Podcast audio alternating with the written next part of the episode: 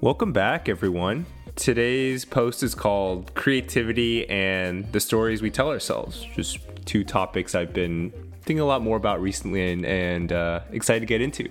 Let's get started.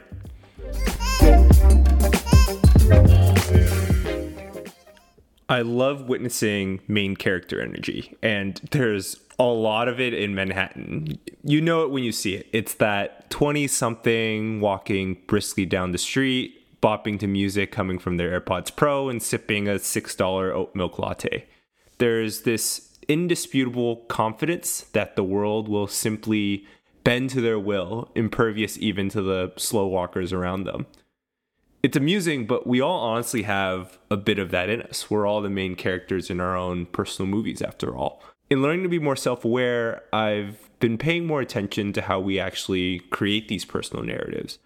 Pieces of the story surface whenever we introduce ourselves to new people.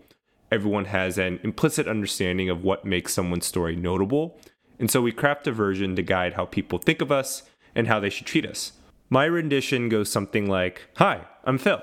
I work at Google, which makes me smart and capable, and I like reading, writing, and cooking, which makes me unique and interesting, but not too eccentric. But that's just the edited, ready for consumption version of our personal narrative. We rarely externalize the more honest versions that we tell ourselves constantly. They're the stories that collectively form our identities, defining what groups we belong to, what we believe we're good at, and what our core beliefs are. All of our major decisions come down to believing a story we tell ourselves, whether it's, I'm really smart, I'm a great friend, or I'm a capable leader. We all ultimately make choices and adopt behaviors that are consistent with that narrative. Sometimes we're delighted when reality reinforces that story, other times we're anxious when we face evidence to the contrary. So much of how we think and how we feel can be attributed to how these internal narratives interface with reality. A plotline I've recently been wrestling with is Am I creative? For so long, I would have ended that story with a definitive No, I am not creative. But I've been thinking a lot more about where'd the story come from? How has it impacted me? And how do I see the story evolving? We'll explore some of that today. So, where'd the story come from? How I was raised seemed like an obvious place to start. Like many immigrants, my parents bravely moved to a new country, made new friends, and assimilated into a new culture. They put me in the driver's seat of achieving the career success associated with the American dream. We had a clear playbook good grades, good school, and good job. It was the clear path they wanted for themselves, and so they selflessly paved it for their son. That also meant placing a ton of value on practicality. Anything that didn't build my capacity to increase wealth and status was deemed a distraction. Sure, they were willing to sign me up for piano lessons and other creative pursuits, but the arts were strictly for developmental purposes. They read somewhere that those activities would help with our cognitive development, look good on a college application, and ultimately put us in a better position for the actual activities they prefer us to do. Besides having a brief adolescent phase where I wanted to be a breakdancer and a filmmaker, I never had any serious desire to pursue a less conventional career path, probably much to my parents' relief. For a long time, I believe practical career paths were just fundamentally better because they were well traveled and obvious, whereas creative ones were unpaved and uncertain.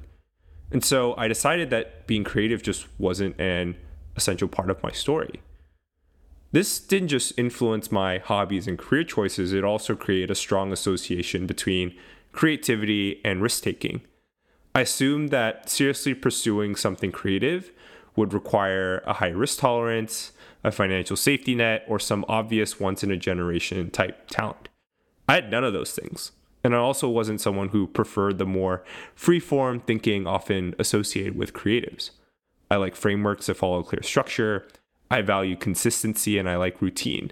Give me a challenge with clear rules and guidelines, and I'm usually able to figure it out. I knew that comfort with risk and uncertainty was essential to truly creative work but others seem to demonstrate that quality much more often than I did. Best case, I figured I'd be the one administering the cure for cancer, but not creative enough to actually discover it. And I was okay with that. Sure, growth mindset, blah, blah, blah, but I happily gave up the mantra of being creative in favor of other stories like I'm kind, I'm consistent, and I'm rational. I admired my friends pursuing art, building startups, and doing cutting edge research from afar. They'll play their game and I'll play mine, which has more clear rules and achievable milestones. Plus, I was getting pretty good at it too.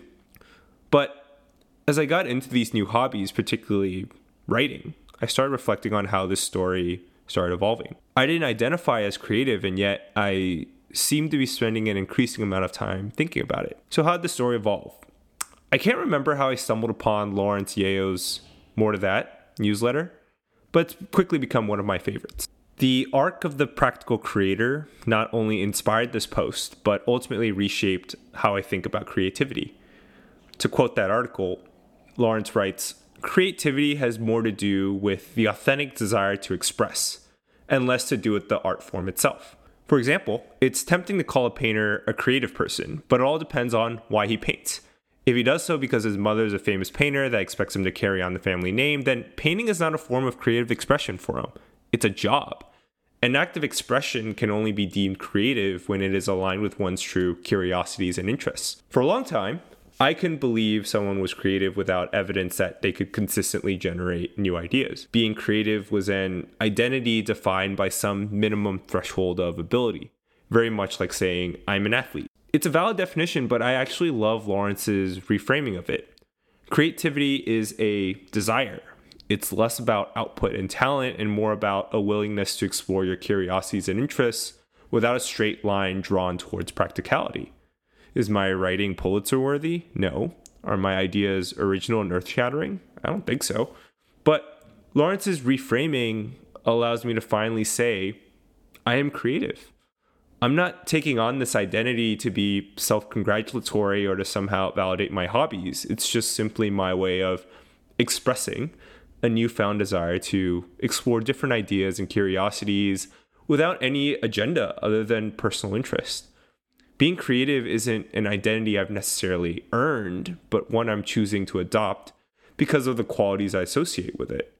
Telling myself that I am creative means finding joy in the intrinsic rewards of working on my craft. It's being consistent with putting something out there despite not always knowing how my work is going to be received.